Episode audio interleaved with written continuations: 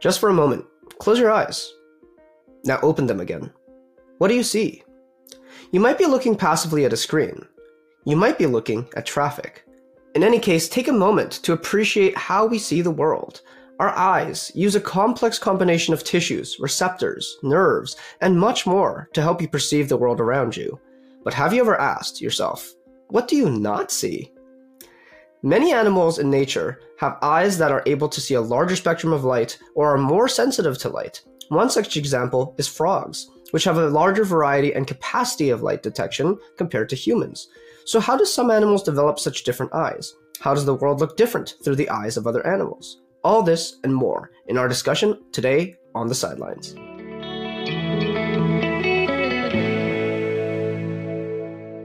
Joining us on the sidelines today to talk about vision is Lawrence Mann, an incoming PhD student at UC Berkeley specializing in vision science. Thanks for joining us, Lawrence.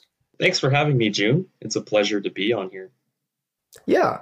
And, you know, vision is such an interesting concept. And, you know, it, it is incredible th- to think about how just our two eyeballs allows us to navigate this entire world. But I want to start very simple. I want to start at the simplest place we can start about vision, and that is how does vision even work? How are we able to see the complexities of the world through our two eyes?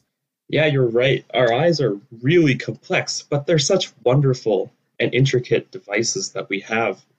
When light enters and passes through the eye, light lands on the retina, which is a tissue responsible for capturing light and converting it to neural information, which is then communicated to the brain. The retina has a beautiful assortment of neurons which account for the way it can detect light and pass on information.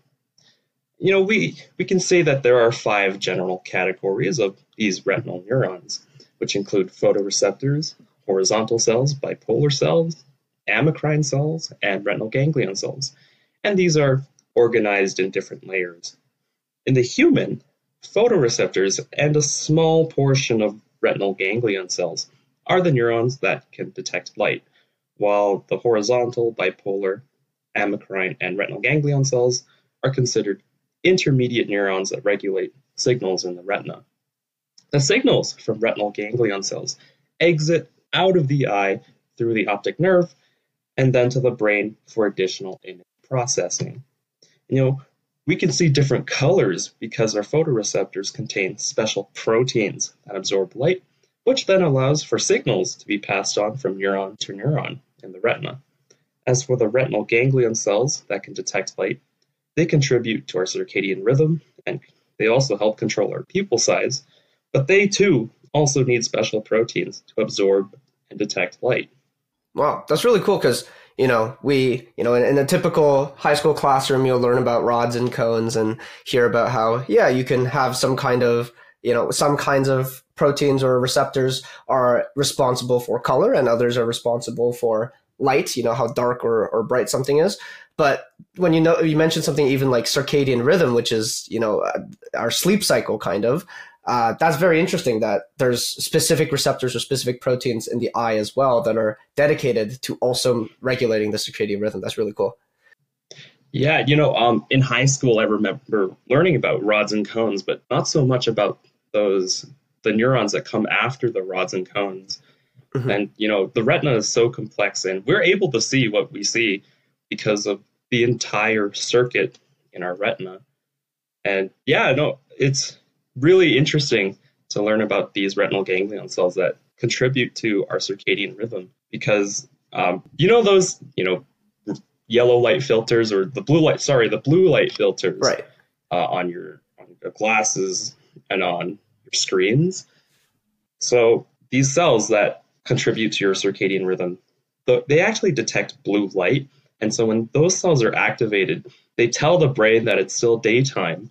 And so that's why at night, or when people are um, sitting in front of the computer too much, they have a blue light filter, which sort of eases the activation of those cells. And, you know, it sort of relieves the brain of, of these signals so yeah, everything's really cool in the eye. And that's why you're supposed to stay away from your screen 30 minutes before you go to bed. exactly. You mentioned before uh, these special proteins, and you know, like you said, let, us go beyond the rods and cones. Uh, you know, tell me a little bit more about those special proteins uh, in our eyes. So, so what in particular uh, do you think are you know more worthy of mention as well, and why are they so important to the eye? Yeah, so these special light detecting proteins in our eyes, the ones in our retina, they're called opsins there are different families and types of opsins in our eye. And you know, the rods and cones, they're the normal ones, which help us see different colors and help us in dim lighting. And then there's the one I just mentioned, the one that takes part in controlling our circadian rhythm and our pupil size. And with the opsins in our retina, and in combination with the rest of our visual system, we can see details, movement, and contours within our environment. And so, you know, these special proteins can detect light through something called a chromophore, which is simply a small molecule that changes shape when it absorbs light. And the molecule is bound to the opsin protein. So when the molecule changes conformation, the protein undergoes a change in shape, which then leads to signals being passed on within the neuron, then from neuron to neuron, and so on. And there are actually additional opsins, not necessarily in the human eye, but in other anim- animals where we don't fully understand them, we don't know what they do, and so much is you know yet to learn. We have so much yet to learn about them. Mm. And so you mentioned the opsins, you know, you can see details, movement, and contour. So would it be fair to say, like, you know, the rods and cones do most of the heavy lifting for you know the the the vision for color and dim lighting and stuff like that. But opsins kind of do the fine tuning because you can see those you know small contours within our environment and stuff like that. Yeah, you know, it's actually not the uh, those opsins that do the contours. And you know, when you look at a shape, you see edges, or you know, sure, your opsins are the ones detecting the light, but it's actually the rest of the circuit fine tuning it. So it's not the opsin tuning it it's the rest of the circuit. And that's why those intermediate neurons are so important. Hmm. So it all has to work together. That's very cool.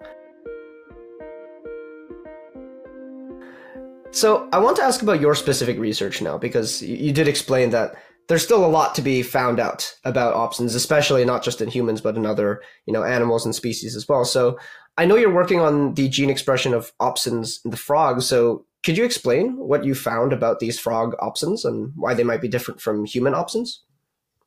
Yeah, so my current research is looking at a very specific family of opsins in the frog called the neuropsins. And this is different from the family of opsins, you know, in rods and cones for detecting color and, you know, ones that help us in dim lighting and the ones responsible for circadian rhythm. But these neuropsins which are named from opsin 5, 6, 7, 8, and 9, they're not very well understood. But what we know so far is that mammals only have opsin 5, and we know that in mice they're known to regulate their circadian rhythm of the eye, not the whole body, but the circadian rhythm of just the eye. But beyond that, the functions of the neuropsins are unknown in humans and it's poorly understood in other animals. And in my lab, I specifically use the African clawed frog. That's just the model that I use. I'm looking at the neuropsin expression of opsins 5, 6, and 8 in the developing and mature retina. Opsin 7 is not detectable in the retina, and opsin 9 is only found in fish. And so for me, uh, for opsins 5, 6, and 8, I'm looking at exactly which neurons they are expressed in. What I've found so far is that the neuropsins each have their own unique expression patterns in the retina and are not just expressed in the photoreceptors, which we typically think are the ones with opsins. For opsin 5, what I found is that it's expressed in subpopulations of the intermediate neurons, which include bipolar, amacrine, and retinal ganglion cells. For opsin 6, it's expressed in newly born photoreceptors, and expression decreases as the photoreceptors mature. For opsin 8, I found that they're expressed in uh, subpopulations of amacrine and retinal ganglion cells. And so remember, we typically think of opsins to be found in photoreceptors and just some just some retinal ganglion cells, but my research shows that the neuropsins are expressed in a larger variety of retinal neurons compared to humans. And so uh, I was talking about how opsin 5 and 8 are expressed in those intermediate neurons. And so in humans, those intermediate neurons are just there to pass on information.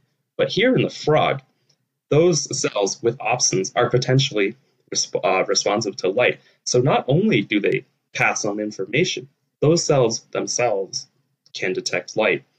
And so, because frogs have more types of opsins in the eye and more types of cells are able to detect light, perhaps they have a greater ability of light detection than humans. But more research needs to be done to fully understand the role of neuropsins in the retina. Hmm. Very cool. So, if if I if I have this correct, so basically you have a bunch of these photoreceptors, and photoreceptors typically have opsins.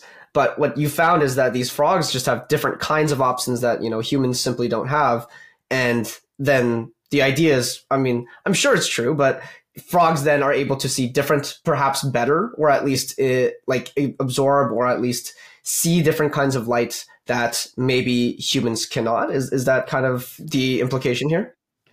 That is the implication, uh, nice. because there's more opsins. It means that there's potentially better light absorption, or they can see a different spectrum of light, or maybe they have a better way of regulating light.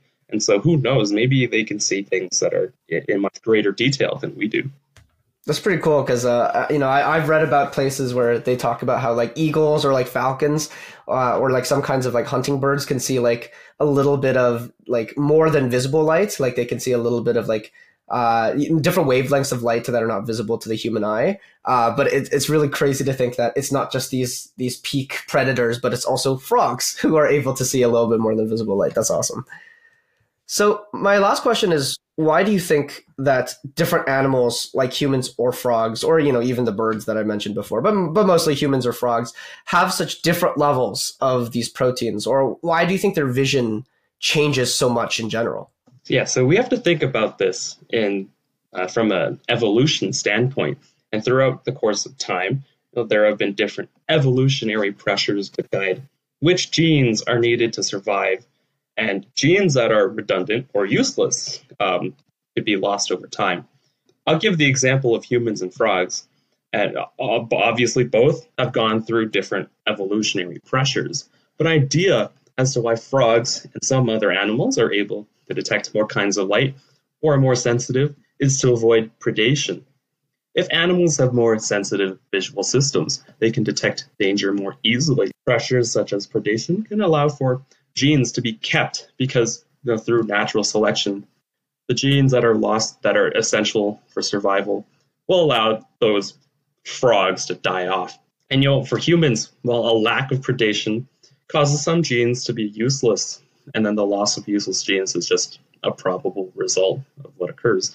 And you know, the thing about birds is that because they are a predator on you know rodents and other animals, they also need to you know everyone needs to up their their visual game right right think about and so throughout the course of evolution i'll say that like a, a lot of animals have been improving their eyesight whether it's for capturing their prey or avoiding predation either way uh, throughout the course of time our visual systems are most likely progressing to something that gets better and better that makes sense i mean whether you are a predator, whether you are prey, you do need to keep a lookout, uh, regardless to survive. So that does make sense in terms of evolutionary pressures. Awesome.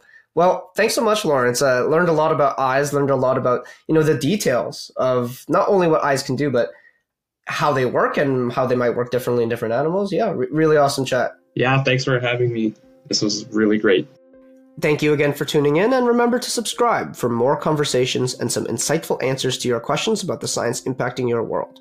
If you want to learn more about vision or any of the other topics we've talked about on the show, visit us on Instagram, Twitter, or TikTok at Sci for Everyone and on our website at www.scienceforeveryone.ca.